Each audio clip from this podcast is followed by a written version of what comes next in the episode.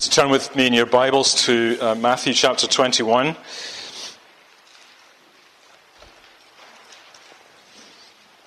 It was with some horror that uh, over a month ago we, uh, I realized we, we looked at this over a month ago, uh, Matthew's Gospel, where we're picking up our, our series in Matthew's Gospel. And uh, this morning I want us to, uh, to read um, about Jesus cleansing the temple in verse 12 and cursing the fig tree down to the end of 22. So 12 to 22. Matthew 21, 12 to 22. Before we read, let's pray together. Father, we thank you for uh, your words. And again, we pray that uh, the words of my mouth, the meditations of our hearts, would be pleasing in your sight. O Lord, our rock and our redeemer. Amen.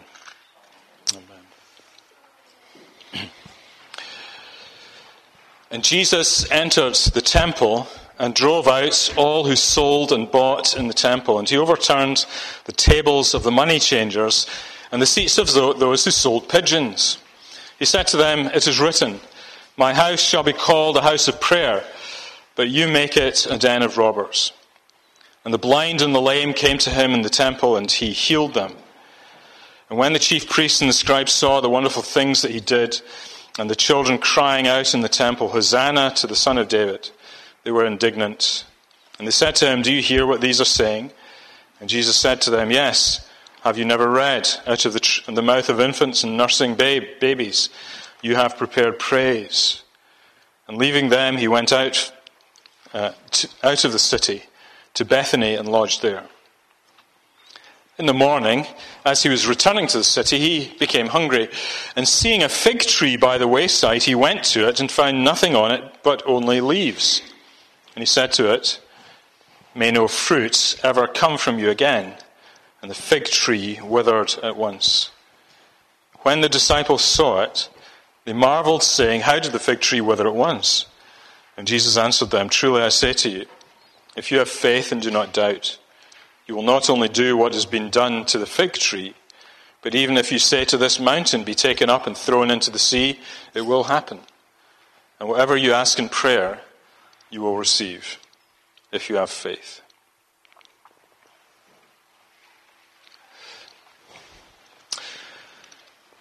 So we've been following Jesus through the gospel, and uh, he's been making his way to Jerusalem, and now he's entered uh, Jerusalem.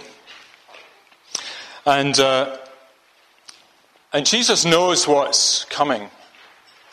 Uh, he's already uh, pronounced that he is, uh, is, going to be, is going to suffer at the hands of elders and scribes, and he's going to be put to death, but he's going to be raised again on the third day. So Jesus knows what's going to happen, and as we've followed the disciples, you've, you've probably noticed how, how difficult the disciples have found to take in that information. How can it be true that Jesus is going to die and, uh, and, and, rise again from the dead? It's such an alien idea to the, uh, an average Jew that um, they, were, they would find it difficult. And so they, they struggle to accept it. Um, and we've seen how that's been the case. And uh, we saw last time how Jesus comes to the gates of Jerusalem and he, he's with crowds. And some of them have been following Jesus himself because they've they've realized he's come southwards uh, and eastwards, and then he's coming, uh, heading westwards into to Jerusalem. And also, it's the time of year when people are assembling in Jerusalem anyway. It's nearly the Passover. So, uh, so there are great crowds moving in one direction towards Jerusalem. And, uh, and some of them are crying out uh, to Jesus, saying, Hosanna to the Son of David. Uh, Lord, save us, is the, what Hosanna means. Uh, Lord, save us. Which is maybe a strange thing to say, but they, they clearly believe something about Jesus and about his identity.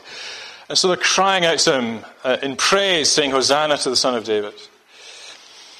And we're left with, uh, when we looked at this last time, we're left with the city kind of in uproar, almost, uh, being stirred up, verse 10 the whole city was stirred up saying, Who is this? Who is this guy? And the answer go- going around is that he's some sort of prophet. Uh, he's the prophet, our prophet, Jesus of Nazareth. So, Well, we come to this passage now, and he comes to the temple, and then he curses a fig tree, and two strange stories. I think they're connected to each other, and I'll, explain why in a minute. But there's, there's, this, first of all, this sort of moderately violent episode in the temple with Jesus, you know, overturning the tables, which would be quite fun if I did it here, wouldn't it? You'd all, you'd all wake up, wouldn't you? Uh, but turning over the tables is a pretty moderately violent kind of event, and unseating the traders that are, are there. He also heals people in the midst of it, uh, much to the joy of the children around, who start saying again, Hosanna to the Son of David. Uh, Lord, save us. Lord, save us. And that's all to the consternation of the scribes and the priests who are overseeing the trading that's going on here. And then the second story is this incident with a fig tree uh, that Jesus curses in verse 19. And he says, May no fruit ever come from you again. And the fig tree withered at once. Poor fig tree. Um, and there's then a discussion between the disciples and Jesus about what they've just seen, and they start talking about what faith looks like, what real faith looks like. Uh, faith is, you know, faith and prayer that, that moves mountains, which is kind of a strange thing again, isn't it? Faith that moves mountains. Well, we'll come to that in a moment. Um, but as ever, you see the, the significance of those events is in how they highlight who Jesus is, his identity. And that's always the big question. I'm, I'm speaking to, to, you this morning, and some of you will have a good grasp of the identity of Jesus, but let me assure you that I make no assumption that maybe you've been coming to church for years and you still don't understand the identity of the Lord Jesus Christ yet. You take him for granted. He's a historical figure who gives some moral teaching, perhaps. And I want to assure you that I'm, I'm, I want you to know who he is. That's the question, isn't it? Who is this man? And you need to grasp the identity of this man. So let's walk through this passage. First of all, let's talk about the, the temple and this incident in the temple. And the temple, of course, is at the center of the Jewish religion, uh, center of the religion of Israel. It's the heartbeat of the religious life of the Jews. And you know, if you think about it, if, if the temple is healthy, then the whole of religion is healthy. The whole of the Jewish people are healthy. That's, that's likely, isn't it? And if it's not healthy, well, what then? There's a, there's a saying that goes around, I think it's, it comes from mostly political leadership in, uh, in this country. Uh, the fish rots from the head down. You heard that before? The fish rots from the head down. What it means is, you know, if the leader is, is rotten in some way, then it, that, that, culture kind of spreads down into the rest of the, the organization. And I think it applies to God's people too. If the heads, the, you know, the leaders of a, a church are rotten, it spreads into the, the whole church. Because, they just, because the church follows and its, lead, and its follows its leaders. I remember once uh, church planters saying, talking about the, you know, the first five years of the church plant, then the ten years, and then and making this interesting comment that after ten years, the problems of the church are the problems of you. I, I think that's probably true. You, know, you as a minister, a church planter, if there are problems in church, it's probably because it's problems with you. That's, that's a scary thought for a minister. What are the problems in this church? Does it come down to me and Falco and Johnny? Probably mostly me because I've been here longer. But, you know, the fish rots from the head down. And, uh, you know, if the temple is bad, then Jewish religion is bad. And people are, are doing the bad things, they're doing the wrong things, focusing on the wrong things. Well, what does Jesus see when he comes to the temple? Well, he sees buying and selling. Now, before you jump to a, a rapid conclusion about that, there, there is a legitimate reason for some trade in the environs of the temple. At the Passover, uh, people needed to make their tithes and offerings. And there was provision in the law of Moses that allowed someone to, to sell the tithe locally, take the money, so sell the offering locally, take the money, go to Jerusalem, and then buy an offering again. So they don't have to travel with animals and so on. Uh, however, this was a, a marketplace. This has expanded beyond all reasonableness and had become a marketplace within the precincts of the temple. So there's all sorts of buying and selling going on and trading and profit, you know, profit making. And this is why Jesus calls it, therefore, a den of robbers. There's sharp practice going on, there's profiteering going on, there's price gouging, is a modern term for it these days, making a profit out of needy people. And so, what does Jesus do? He drives them out. And so he does it in quite a dramatic fashion. He, he overturns the tables, he starts unseating the, uh, the traders. Because this is what the, the heartbeat of Jewish religion looked like trading and buying and se- selling, money making. It was rotten to the core, rotting from the head down.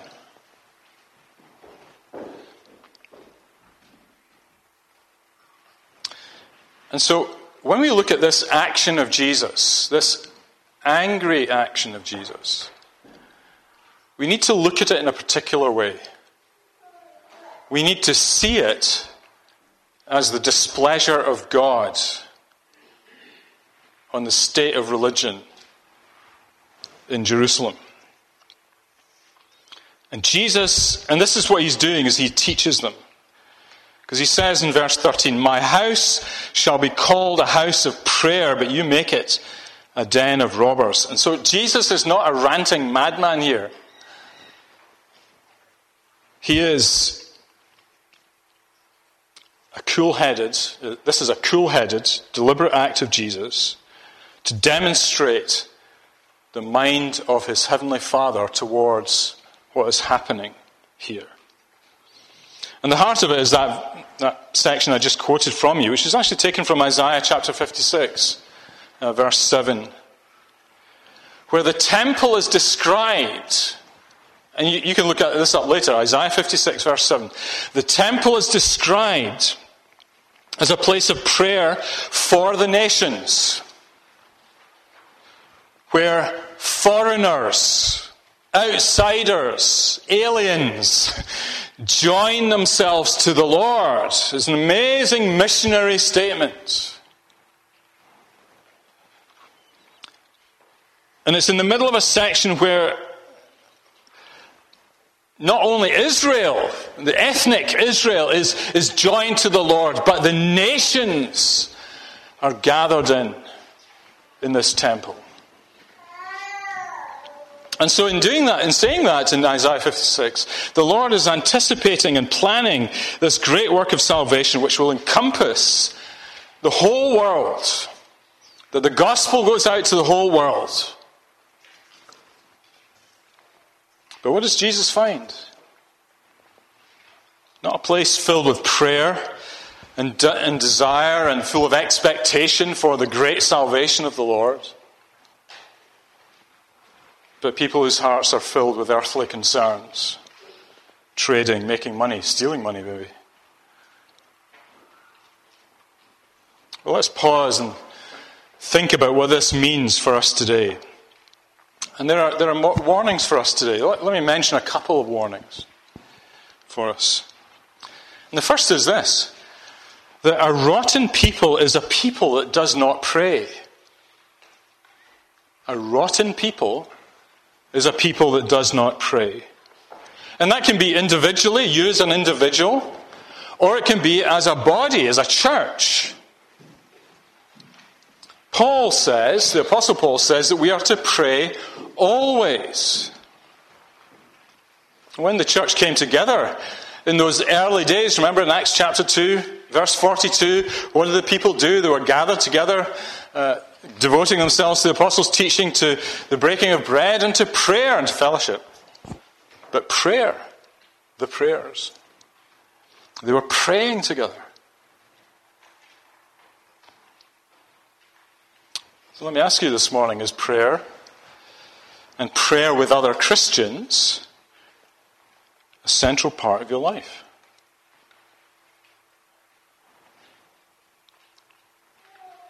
So I'm very thankful. We've got this uh, church WhatsApp group. Lots of, lots of churches do it. We've got this church WhatsApp group. And many of you will share prayer requests on that WhatsApp group. But here's something I find for me how easy it is to say, Yeah, I'm praying for you. but what a different thing it is to say, to actually pray. Easy to say, I'm praying for you. And it's encouraging to see that, and I understand that. But do you actually pray? Are you actually taking the time to pray? You know, it's just for a, f- a few seconds, just to say, I'm going to pray about that right now. Do you pray? Are you a prayerful person that lives in prayer? Do you actually settle down to, to actually pray? Um, I mentioned, I've mentioned to some of you that um, uh, a, a well-known minister in Scotland, when, uh, who means a great deal to me, who meant a great deal to me, he passed away in January, uh, aged 90 plus, I think. Um, and uh, he, he had a profound influence in so many people's lives in Scotland and abroad, uh, all over the world, actually. Uh, strangely, I, I, keep meeting people who don't really know who he is. Eric Alexander. But he had a great deal to say about prayer. Uh, he actually wrote a book on prayer. Um, we used to have it on the bookshelf. I don't know if we still have. Um, just called Prayer. and, um, and he says this about the relationship between private prayer and corporate prayer, getting together to pray. And it's interesting to think through this issue of private prayer and corporate prayer praying together. He says this No one can engage in public prayer who does not know what it is to engage with God in private. But the man or woman who has begun to pray in private will gravitate to the fellowship of praying people in the church. See that motion? If you're somebody who is, let me tease that out a bit. If you're somebody who is personally praying and has a, a vibrant, healthy prayer life, you're going to want to meet with other Christians to pray and to share in that prayer. That's what he's saying. Now, think about the reverse of that, the contrapositive of that. Or a church that doesn't want to pray together, or church members who don't want to pray together. Does that say something perhaps about your personal prayer life and the way in which you pray? See, prayer leads to a desire to pray with others. Is that true of you today? Here's the second warning, I think. Uh, a rotten people is a people that looks inward. A rotten people is a people that looks inward, not outwards.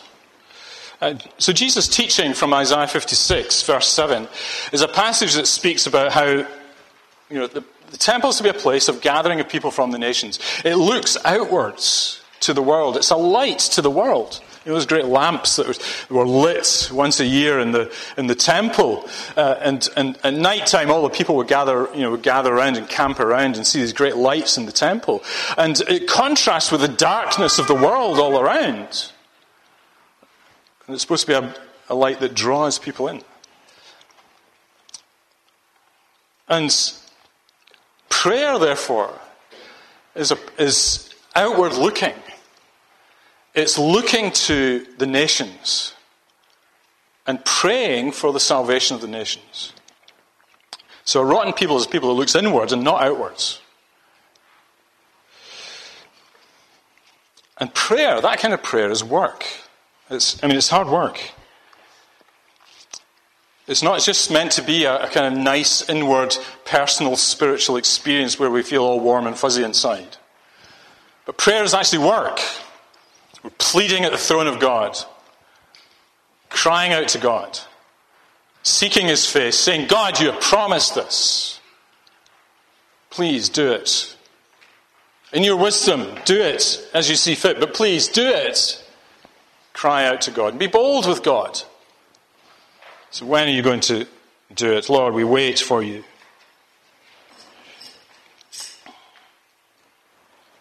I wonder what your prayers are like, therefore.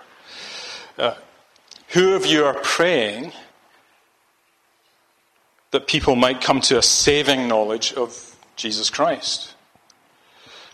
I think we're very good at, uh, in the Christian church at bringing personal needs to God, and there's a place for that. It's good and right that we do that. But it's not all. We need to pray too for the nations, for Solihull, broadly, for our neighbours, for your streets, for your colleagues. You need to be praying for these people if you have a heart and you're not rotten, rotten inside. Pray for these people. Cry out to God. Cry that He would move and show His mercy and His great power and come in saving grace to needy sinners. Well, as you're thinking about how rotten things have got in Jerusalem, maybe you're thinking that there might be aspects of your spiritual life and our church life that have gone rotten. Uh, well, as you're thinking about those things, let's move on to the, the strange account of the fig tree. And it's something, you know, it's a strange story, isn't it? Um, so here's Jesus the following morning, and he's, he's hungry. Uh, doesn't he get breakfast? There's nobody looking after him. But he's hungry. You know, he, he's going and he's looking. He sees this fig tree, but he sees no figs on the tree. And so he's, he says, and his, his response seems, may seem at first sight a little bit intemperate, uh, may no fruit ever come from you again. And the fig tree withered at once. Interesting story about that, about how somebody once reacted to that. In March 1927, a meeting of the National Secular Society in London, uh, Bertrand Russell, who was one of the great philosophers of the, of, of, of the United Kingdom, gave a lecture called Why I'm Not a Christian. Uh, gives a very long lecture. But in it, he pointed out uh, certain, what he called moral defects in Jesus' character. And he singles out this account. And uh, he noted that it's, it, you know, maybe it was out of season for figs. How could the tree be blamed? And so he concludes that Jesus uh, lacked the proper degree of kindliness in his nature. And for that reason, he said, I can't become a Christian. Uh, you know, everybody makes up the reasons why they can't become a Christian. Uh, Bertrand, Bertrand Russell has his. But is Jesus being unreasonable here? Why is he doing that? Well, of course, the answer is no. And as we noted at last, last time when we looked at Matthew 21, Jesus is never at the mercy of events. And what that means is that all these events are planned. And Jesus here is seeking to make a point to his disciples. And so what we have here is something of an acted out parable that Jesus is, is performing for them. And to understand that parable, we need to understand something of the, the Old Testament imagery that's being used. Why is he picking on a fig tree? And the reason is that fig trees and vines are an important symbol of an Israel that is at peace and is uh, in God's presence and is bearing fruit. You see that in Isaiah, chapter 5 about the vine that's, uh, that's no longer uh, growing anything. you know, the vine re- represents the people of God. So does the fig tree. It represents the people of God. And what God is looking for is fruitfulness in his people. And so when God comes to speak about the issue and how they're not bearing fruit. He says things like this in Joel chapter 2, verse 21 Fear not, O land, be glad and rejoice, for the Lord has done great things. Fear not, you beasts of the field, for the pastures of the wilderness are green.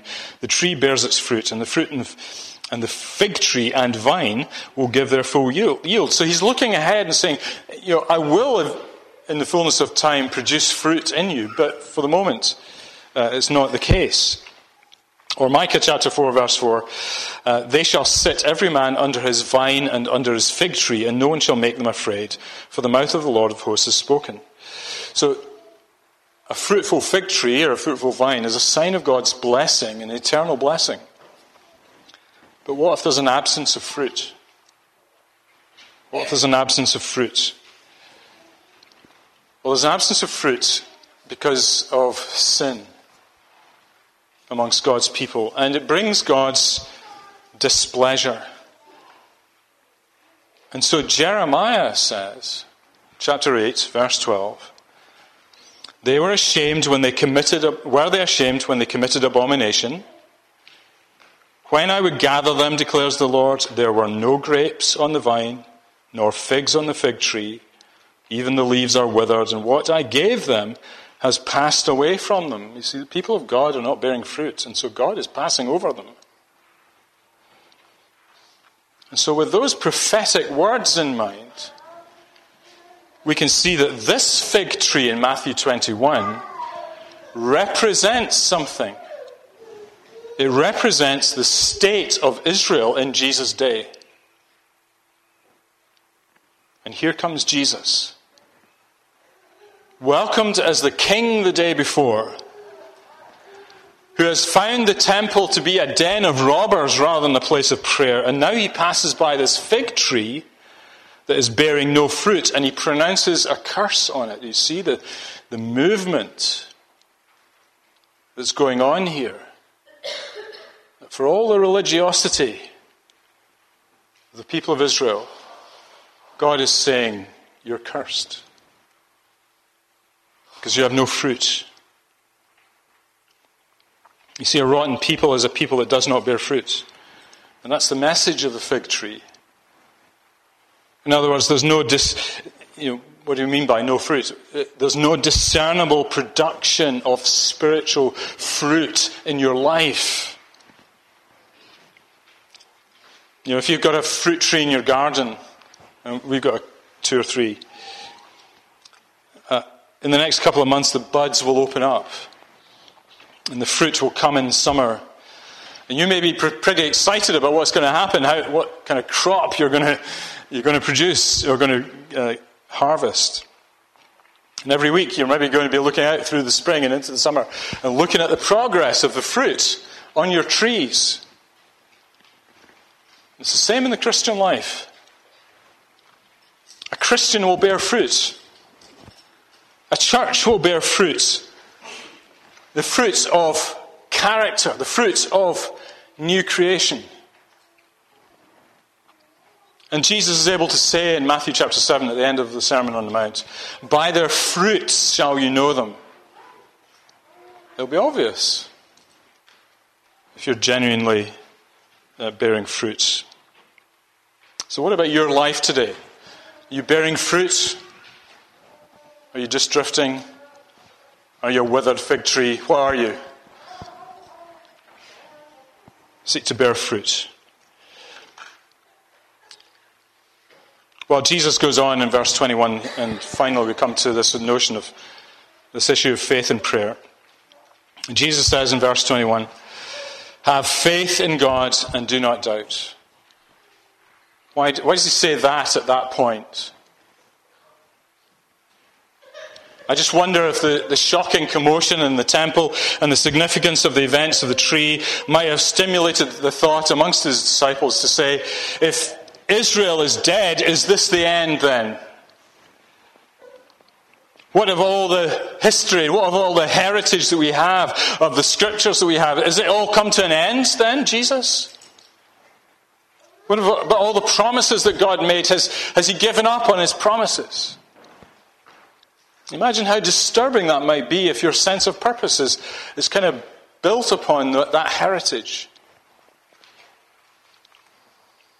But Jesus says But have faith in God and do not doubt. Have faith in God and do not doubt. Jesus is drawing attention to the fact that the future does not depend on the temple. The future does not depend on the Jewish establishment, and so on and so on. It doesn't depend on any of these things. The certainty of the fulfillment of the promises of God depends on God alone. And therefore, their eyes need to be firmly fixed on God. Have faith in God, not in what you can see. And actually, God is doing a new thing here. The old is passing away, the new is coming with the coming of Jesus Christ. And all the time, God remains faithful to his promises. He has not given up on his promises. He never will until they are fulfilled. And so it raises for, for us the question what does faith look like? Uh, if faith doesn't depend on a building, or numbers of people, or the busyness of church life, and any, none of that stuff, it, faith doesn't depend on any of that stuff. You know, how easy it is for us to, to rest on what we see. how discouraged we were in the early days of this church, and maybe a handful of people were coming. I think maybe somebody else will come today, some new person, get excited about a new person. And I'm excited about new people coming. But, you know, we shouldn't rest on what we see. Our confidence is in God Himself. That's why the most important thing for us to do personally is to cultivate a living personal walk with God through life through Jesus Christ. That's why we need to be gathering together as Christians to avail ourselves of the means of grace, to, to meet together to worship, to meet together to pray together, to meet together to have the Lord's Supper together, to meet together. Keep doing it. Stop saying, I've had enough. I've done enough for this week. Keep doing it. Keep going. Keep pressing on. Cultivate that relationship to God. And he singles out prayer, doesn't he? He talks about prayer. It's, and it's a tricky passage. It looks like an open ended invitation to pray, and whatever you pray for will happen, and the most amazing things will happen moving mountains, withering fig trees, uh, all kinds of weird things. It's worth remembering that Jesus never literally moved a mountain. Show me a Bible passage where Jesus moves a mountain. And he had, he had complete faith in his Father. So, what does he mean? What's he getting at? Well, it's certainly a metaphor for the amazing power of prayer. And that's the, you know, that's the point of this fantastic image, uh, image that's given to us here of moving mountains. You see, the rottenness of the mountain of your sin can be removed. But is that all he means by it? Often, of course, there's more to the picture language than meets the eye. And one of the fruitful things that we can do is always ask is this picture that Jesus is using here of moving mountains, is it found somewhere in the Old Testament? Is it, is, is it built into the structure of Scripture already? And of course, the answer is yes. If you look at the prophecy of Zechariah, chapter 14, he says this in verse 4 On that day his feet shall stand on the Mount of Olives that lies before Jerusalem on the east, and the Mount of Olives shall be split in two from east to west by a very wide valley, so that one half of the mount shall move northward and the other half southward. They are moving mountains. And then he goes on to verse 10 The whole land shall be turned into a plain from Geba to Rimmon south of Jerusalem, but Jerusalem shall remain aloft on its site from the gate of Benjamin to the place of the former gates, to the corner gates, and from the tower of Hananel to the king's wine presses. And these verses are concerned with the coming of the Lord again. Not the first time in humility, but the second time in glory. And if that's right, and I think it is, then what Jesus has in mind in speaking about moving mountains is the ultimate fulfillment of God's promises, resulting in the bringing of his kingdom and the king who is on the throne, which is described in convulsive and graphic terms of splitting mountains and making plains of the nations. He's speaking here, of course, about the eschatological city of Zion of God, to which we are all headed if we're Christians. The eschatology, I know it's a big word. The end times, the last thing, you know, the last destination.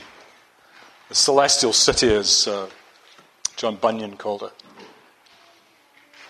What Jesus is elaborating here is the kind of praying that we're supposed to pray when we say, Your kingdom come. You know that simple line in the Lord's Prayer, Your kingdom come, and we skip over it and don't really think very much about it. But it ought to remind us that God's purposes have not finished yet. And that God's purposes don't come to an end with the cursing of Israel, as seems to be happening here. But ultimately, God's promises will be fulfilled. So pray in faith. Keep praying. Pray for the nations. Pray for the salvation of God. So while it seems like an open ended invitation, it's a prayer that's conditioned by the ultimate purpose of God. So let me just run through some other conditions of prayer. May, it's always good just to put these things all together. So, four quick things. Firstly, your prayers have to be according to the will of God. 1 John 5:14 This is the confidence we have towards him that if we ask anything according to his will he hears us according to his will. Here's the second thing. It has to have the right motive. James chapter 4 verse 3 you ask and do not receive because you ask wrongly to spend it on your passions. We have a desire for something, we want it, and we want it, and we want it. We say to God, Will you give us it, please? Uh, can I have that? Like, like a little child. And sometimes your motives are all wrong about that. So you need to have the right motives. Why are you praying it? Thirdly, third thing, quick thing. You must not seek, uh, you mu- sorry, you must not cherish sin in your heart. So, Psalm 66, verse 18 If I cherished iniquity in my heart, the Lord would not have listened. What do I mean by cherish sin? It means that there are certain things in your life you actually love that you know are wrong, you're sinning deliberately, but you think, well, God doesn't matter. It doesn't, doesn't mind. Or, or God won't see it. Or the Christian friends won't see it. And so I'm just going to carry on with my little sinful practices here and there.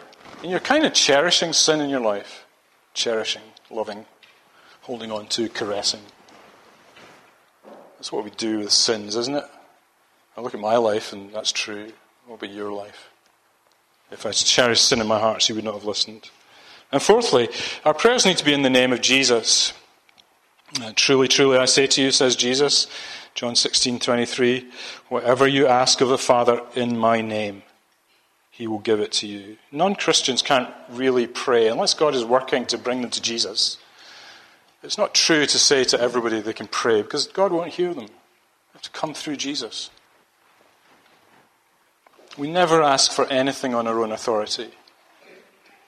We ask on the authority of the Lord Jesus Christ, who is at the Father's right hand and intercedes for us. So, taking all these things into account, then, the invitation then nonetheless encourages us to keep asking in prayer. I don't believe that the Bible says, unless you are sure of these things, you cannot ask. I believe the Bible does encourage us to ask even when we're unsure, but He wants us to be more sure. And to recognize that may, maybe we've got wrong motives, maybe we've got passions that are misplaced, and so on. But we still keep asking. But we may get the answer no, and we need to recognize that. But keep asking, keep coming to God, keep praying, keep exercising faith. Recognize that the way you see things is not the same as how God sees things. So you need to come to Him in prayer with a certain, with the right level of humility, asking God to enable Him to search your heart and to reveal what your real passions are, because they may be idolatrous. To be honest about the sins that you love and repent of them, to make sure that your requests are in and through Jesus Christ and for his glory. So, why did Jesus overturn tables? Why did he curse the fig tree on the uh, fig tree by the road? Because he saw the symptoms of a loss of heart for God's glory amongst his people. And that manifested itself in a loss of prayer and a loss of desire to approach God, to plead with Him according to the promises that He has given. What about you this morning? Do you have a lack of desire for prayer? You given up on the promises of God? Are you giving yourself to other earthly things, therefore? Because always something comes in and fills the void. Are you giving yourself to your own earthly desires?